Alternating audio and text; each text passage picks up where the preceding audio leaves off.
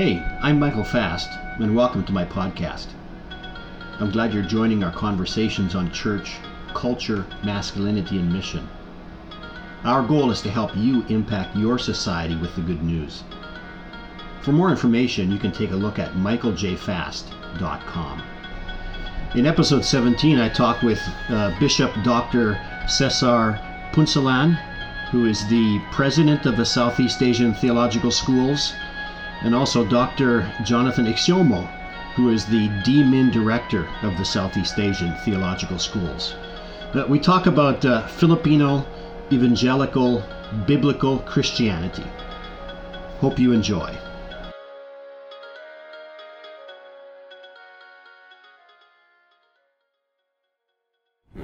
Ano sa tingin mo ang mga challenges ng mga taong bayan na nakikinig sa isang pastor habang siya ay nagtuturo sa kaalaman ng Filipino, Evangelical, Biblical Christianity? Eh, may mga challenges talaga yun eh. Um, lalo na sa, sa local church o yung mga tao na hindi masyado siguro sanay sa sa takbo ng evangelical church kung saan may interaction ng ideas unang-una, siyempre kapag si pastor magsasalita, ang, ang, ang, ang konteksto natin sa Pilipinas parang mas angat siya na konti kasi parang siya yung sugo ng Diyos. So, kailangan siyang pakinggan. At uh, hindi siya pwedeng kontrahin. At least, diretso. Kinakontra naman yung pagdating sa bahay o pag sa loob nila. Um, so, yung isang, I think, hindrance na yun is yung idea na mas uh, mas banal o mas malapit sa Diyos si pastor, kailangan, kailangan siya pakinggan. Pero ako, hindi ko kayang gawin yon Pero okay naman kasi malapit naman ako kay pastor. So, yun ang isang idea na ng spirituality. Wala akong personal na spirituality kailangan kasi hindi ako karapat-dapat. Pero buti lang ng kaibigan ko si pastor o may pastor dyan para siya naman yung mag ano, magtatanggol sa akin ba? O siya naman yung sasabit lang ako dun sa kanyang damit, pagpapasok sa langit, sabit lang ako. Hindi ko alam kung ano bang eksaktong idea na yan. Bakit kaya sa tingin mo ganun? Dahil nakikita rin namin yan sa mga Filipino family uh, gusto nila ang kanilang either panganay na lalaking anak o bunsong lalaking anak uh, magpare. Hmm. Sa context ng ibang ebangeliko ay magpastor. Eh, may konsepto sa Pilipinas ang tawag na reciprocity. So parang uh, tit for tat or, or give and take. Um, Actually, makikita naman natin to sa Bicol. Pero yeah, mga rebulto ang usapan muna para halimbawa. Sa, sa Bicol, yung mga bawat pamilya, may rebulto sila. So pagdating ng pagdating ng oras ng procession, naglalabas sila ng rebulto nila. Pero during the year, ah, nasa bahay lang 'yon. Uh, nilalagyan ng damit. Nililigo nila yung yung rebulto nila. Parang part ng pamilya na itong itong rebulto nito. Bakit kaya? Tapos pagdating ng procession, nilalabas nila sa Holy Week, I think reciprocity yun. Dahil inalagaan ko, inalagaan kita Diyos. Binigyan na bagong damit. Uh, uh, inaayos ko, pinapakain kita. Dapat meron ka rin ibabalik sa akin. So I think I think the idea is also with the with the family. So kung meron akong anak na na pare o anak na pastor, pag may problemang problema yon, anak ko naman yun eh. Uh, kaya naman siya magano sa akin na mm. isa yung namamagitan siguro na makakapasok ako sa langit. I think I think there's an idea of reciprocity na yan. At yun din ang isip ko sa sa isang problema din o isang challenge sa sa theology natin. Um, gano'n din yung idea. Kasi wala naman akong kakilalang tao na hindi umamin na makasalanan sila. Hindi naman issue sa Pilipinas na kailangan kumbinsihin mo yung tao na makasalanan sila. Alam nila makasalanan. Ang problema, wala din silang pag-asa na magkakaroon ng, ng katuwiran mula sa Diyos. Hindi naman yun ang idea nila. Ang, ang, ang, nila, ang nilalabas nilang idea is, basta lamang ako. Ibig sabihin, 51% akong mabuti. Papansinin niya ng Panginoon. Makikita naman niya at ililigtas niya ako kasi trying hard ako. Pero yung konsepto na pwede naman ako magiging talagang matuwid talaga ayon sa paningin ng Diyos, eh wala yun eh parang depende naman tayo kung mabait ang Diyos o hindi. Basta magpakita lang na pakitang gilas, hindi naman pakitang gilas, pero parang makita ng gumilas ako ng maganon sa Kanya, uh, i-reward niya ako na papasukin ako sa langit. So there's no idea of a daily life of, of, of victory. It's parang ano lang siya. Wala akong pag-asa pero baka sakali. paano naman turuan o matulungan ang isa miyembro upang magkaroon siya ng kaalaman ng uh, Filipino, evangelical, at biblical spirituality or spiritual life. Hmm. Ano yung mga haligay ng kaalaman na yon na, na sasabi na naintindihan niya ang pagiging uh, tagasunod ni Kristo bilang isang Pilipino, bilang, bilang isang evangelical na sumusunod sa Biblia. Well, I think yung basic idea, simple lang to, walang kinalaman sa theology ito. Dapat sa sariling wika. Kung ang kinakanta ko ay yung mga kanta sa ibang wika, kung yung Biblia na binabasa ko ay hindi sa sarili kong wika, kung yung mga konsepto na sinasabi ni pastor mula sa harapan ay mga sa ibang wika, hindi ko wika yon hindi ko hindi ko naman yan tatanggapin bilang sarili kong spirituality. Parang kailangan parang walang connect eh. Kasi pag hindi mo sariling wika yun, walang connect yun. Ala, maintindihan mo, pero hindi maunawaan siguro. O may, may, may, may, ano tawag na ito, parang may, uh, may barrier. May dissonance. May, may dissonance yun. Uh, so I think as much as possible, we need to try to to use um, local language in our ministry. Um, okay naman kung English, syempre, eh, eh, eh, ang kultura, hindi, walang kultura na pure, na puro ganito, puro ganyan. Puro halo-halo ng kultura natin. Pero yung isang bagay yun.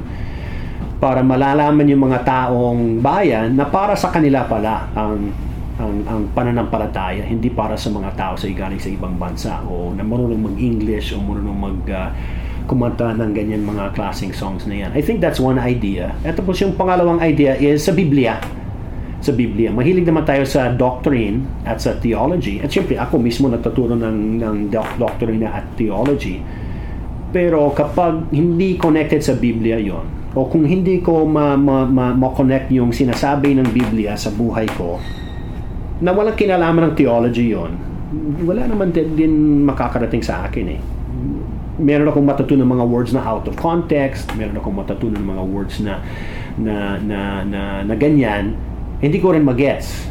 Pero ginagawang barrier yon ibis na ginagawang um, connection or or uh, anong opposite ng dissonance? uh, harmony, resonance. Hmm. Salamat. Salamat naman.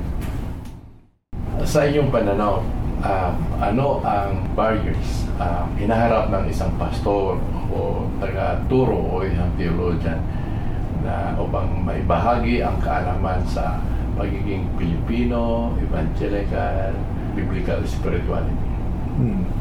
Ang karanasan ko ay karanasan galing sa pagtuturo ng uh, salita ng Diyos sa uh, theology at philosophy for the last 15 years at saka pastorate ng uh, 30 years kaya medyo naintindihan ko yung gap nitong dalawang pag-aaral na ito uh, ang unang hamon ng isang nagtuturo ng salita ng Diyos at pastor din ay unawain ang salita ng Panginoong Diyos na isang uh, level ng pangunawa na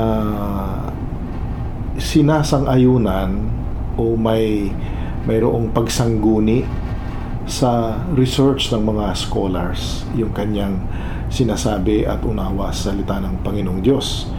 Scholar sa field nung kanyang pinag-aaralan, hindi yung sarili lang niyang interpretasyon ng uh, text.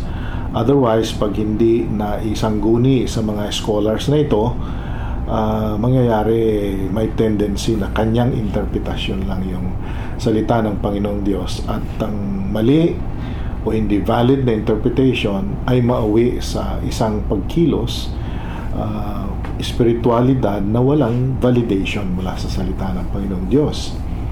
Sa kabilang panig naman, ang hamon ng isang nagtuturo ay yung pag-aaral natin sa salita ng Panginoong Diyos ay magkaroon ng saysay, relevance sa tao, komunidad na kanyang pinaglilingkuran.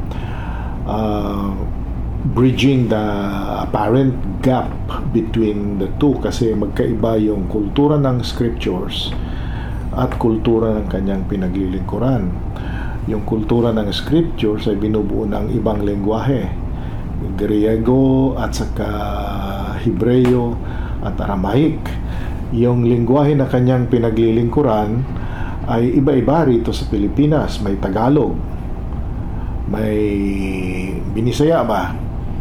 Um, kung di gani ka ka sabot sa kanang istorya sa imuhang uh, manugwali di na nimo ma-appreciate kay ang iyahang kultura dili man na siya makakonek sa imuhang kultura kay ang mga uh, tiniaw mga biro mga biro galing yan sa Amerika or sa ibang bansa. Pag sinabing snow, hindi niya naintindihan yung snow kasi hindi naman siya nakakita ng snow.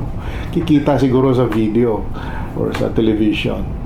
Ang ibig sabihin ay gumamit ng lingwahe na mayroong kaugnayan sa kultura nung kanyang kinakausap.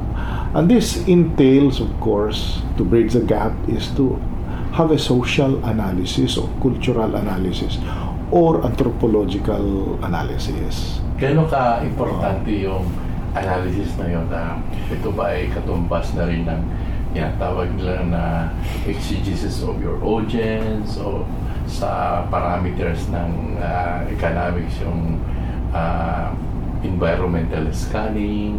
Ano yung mga haligi doon sa analysis na yun upang ang isang pastor o nagtuturo ay he would have a grasp Mhm. of, uh, of, of, of the, that analysis so that he can he can teach better. Mm. Yung tatlong sangkap ng analysis ay una, cultural analysis. Yung pagkain, yung damit, at saka lingwahe. Pangalawa na batayan ng analysis ay yung lingwahe. Ano yung lingwahe nila? Pero yung lingwahe kailangan pag-aralan kung anong anong ah, era yon. Yung lingwahe ba na halimbawa sa Tagalog na usong-uso pa noon yung alalaumbaga. Ngayon hindi na yun sinasabi yung alalaumbaga eh.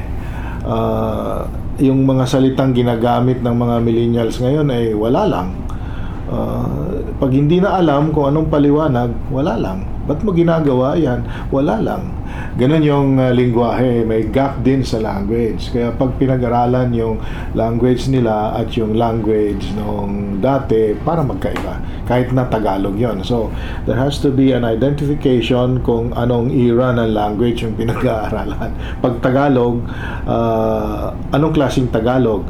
Yung Tagalog ng uh, UP, University of the Philippines, iba kaysa Tagalog ng mga taga Bulacan uh, yung uh, UP ay ganito halimbawa ang paglalahad nila ng ng uh, kristolohiya ang uh, aking pagkatao at pagpapakatao ay batay sa pagkatao at pagpapakatao ni Kristo.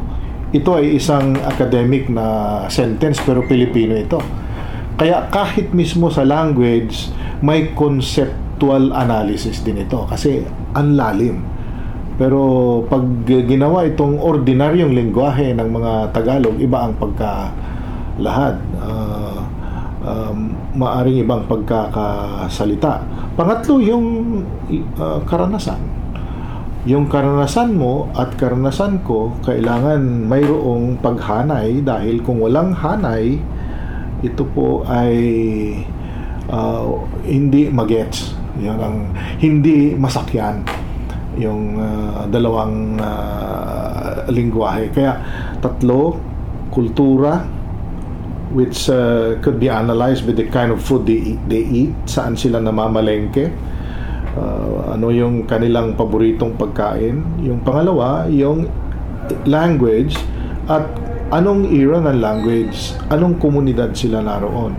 Yung purist ba na Tagalog o yung lingwahe na informed sa akademya tulad na lingwahe ng University of the Philippines, iba yung kanilang uh, Tagalog, kundi isang Pilipino pagpipilipinize ng Tagalog sa akademya na komunidad. Yung pangatlo ay yung karanasan. Kailangan magka tugma yung karanasan na tinutukoy ng nagsalita at saka yung uh, nakikinig. Ah, ito yung hamon ng uh, social exegesis or audience exegesis. May kakulangan ka karami ng pastor na na-observe ko all of these years. Um, hindi intentional ang kanilang tinatawag na biblical spiritual formation Mm. na sa pamamagitan ng pagsisermon. Nasa na kadalasan ang pagsisermon nila kung anong lately, kung anong away nila ng misis niya pagkasabado yun ang sisermon pagkalinggo. Mayroong Ah, ano, ano- mayroong hugot. May hugot. ano sa tingin mo ang ang intentional ah, ano mga component ng isang intentional biblical evangelical spirituality na Pilipino? Ah, sa akin, ah, sinasakyan ko yung lectionary. Yung lectionary calendar na ah, bumubuo ng ah, Advent ni Christ at saka yung Christmas. Ito yung ah, sinusundan ko eh sa buong taon ito. Kaya gustuhin mo matindi, dumarating sa panahon na kahit yung genealogy ay i-preach mo yon.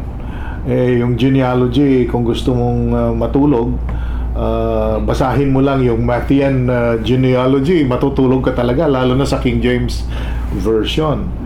At may mga pastor na ina-avoid na i-preach yun. In fact, uh, mayroon akong kakilala na isa ring theologian na sabi, bakit mo i-preach yung genealogy, walang mensahe yan? Oh, kasi siguro kung nakadinig man ako ng uh, gene- mensahe sa genealogy ni Matthew, uh, marami na yung dalawa sa buong buhay ko. Kasi parang walang mensahe nga yung genealogy. But whether you like it or not, pag sinundan mo yung uh, lectionary calendar, mapapasadahan mo sa uh, uh, either year A, uh, year A yan, kasi Matthew, yung genealogy ni Jesus. Tapos, yung second year, year B, yung katlong taon, year C. So, the whole of the scriptures in the next three years ay mapapasadahan ng lahat ng mga miyembro ng simbahan. Kaya ang hugot doon sa ah, kasaysayan ng tekstong binabasa, hindi yung hugot dahil sa personal agenda nung nagmemensahe. Yun ang isang paraan na tingin ko ma-avoid ito. Ang aking tatalakayin ay tungkol sa interpretation ng Bible na sinasaad ng uh, ganitong uh, konsepto kung ano ang nature ng uh, language ng scripture ayon din ang gawak ng uh, nature ng ating uh, task ng interpretation ng scriptures. Ibig sabihin, ang scripture ay isinulat at ito ay isinulat sa lingwahe. Lingwahe na kanilang naintindihan. So, pag lingwahe, kailangan pag-aralan ang uh, grammar. Ang grammar ng teksto ayon sa kanilang pagkabuo. Ang task, therefore, ng interpretation dahil ito ay grammatical composition, kailangan gagawa din tayo ng grammatical analysis ng text.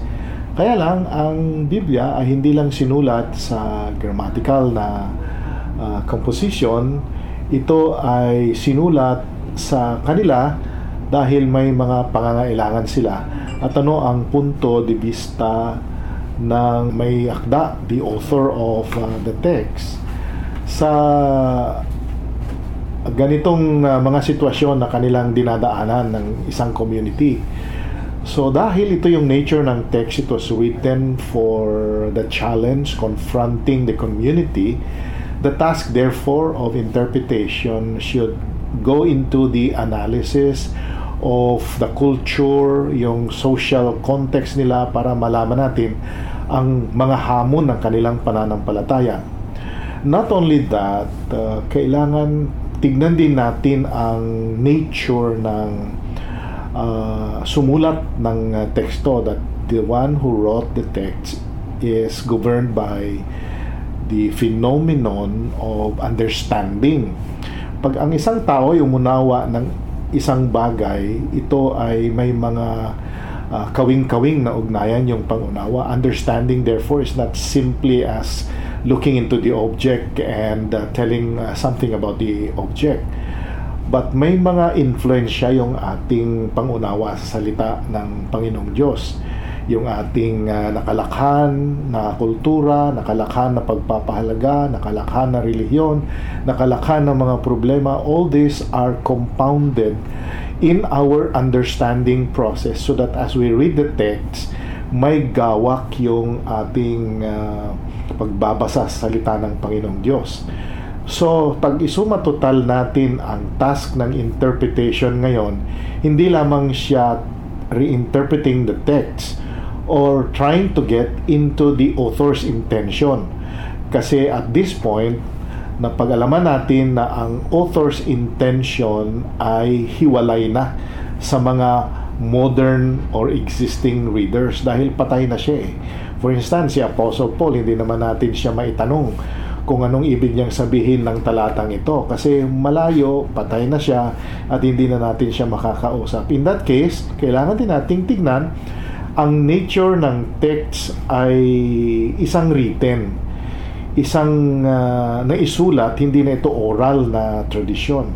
Dahil ito ay naisulat may mga sinusundan na mga format ito. May genre siya mayroon siyang genre in the sense na ito ba ay letter, ito ba ay isang narrative, ito ba ay isang parable, ito ba ay isang istorya, istorya na maikling istorya tulad ng parabola, ito ba ay saying, ito ba ay genealogy, ito ba ay apocalyptic literature, ito ba ay epistle, ito ba ay narrative sa Acts, ito ba ay prophecy at marami pang ibang mga literary genre. Kaya mahalaga rin pag-aralan ang literary genre kasi isa na siyang written text, hindi siya oral na tradition. At dahil ito ay sinulat at uh, gumamit ng literary genre, mahalaga din na itanong natin sa interpretation ng scripture ang patungkol sa mga bagay-bagay na inilalabas ng halimbawa sinasabi nila ngayon yung bagong pag-aaral speech act uh, theory.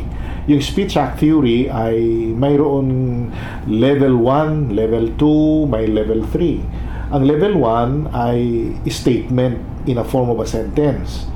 Yung level 2 ay paano niya sinabi ang kanyang sinabi which uh, uses yung ito ba ay uh, indicative mood, ito ba ay imperative mood, ito ba ay subjunctive mood? Mahalaga yung pangalawang tanong na ito. Paano niya sinabi ang kanyang sinabi? O sinasabi. Mahalaga na itanong ito. At ang pangatlo na itanong natin batay sa framework natin ng pagbabasa ng scriptures sa speech act uh, theory ay paano ang dating nitong kanyang sinabi patungkol sa kanyang sinabi sa kanyang mga kinakausap. Kailangan pag-aralan din itong mga areas na ito.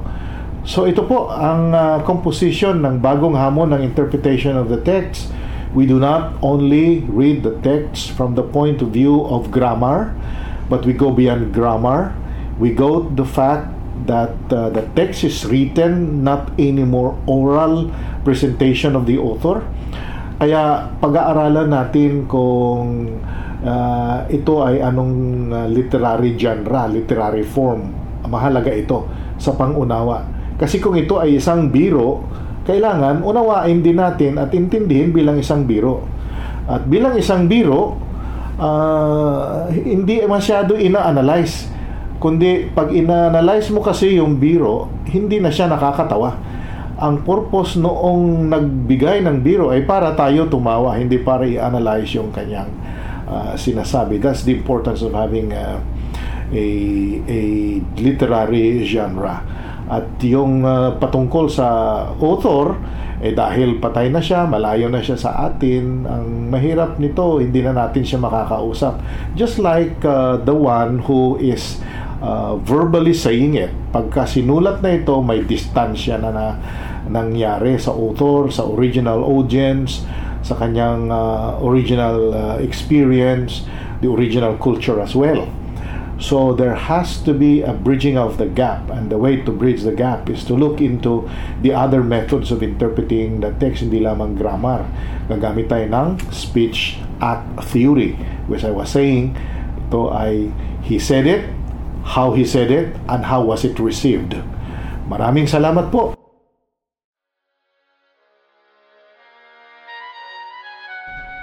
Thank you for listening. Don't forget to check out my website at michaeljfast.com. If you enjoyed this podcast, you can let me know by clicking like and by subscribing to the podcast channel. God bless you.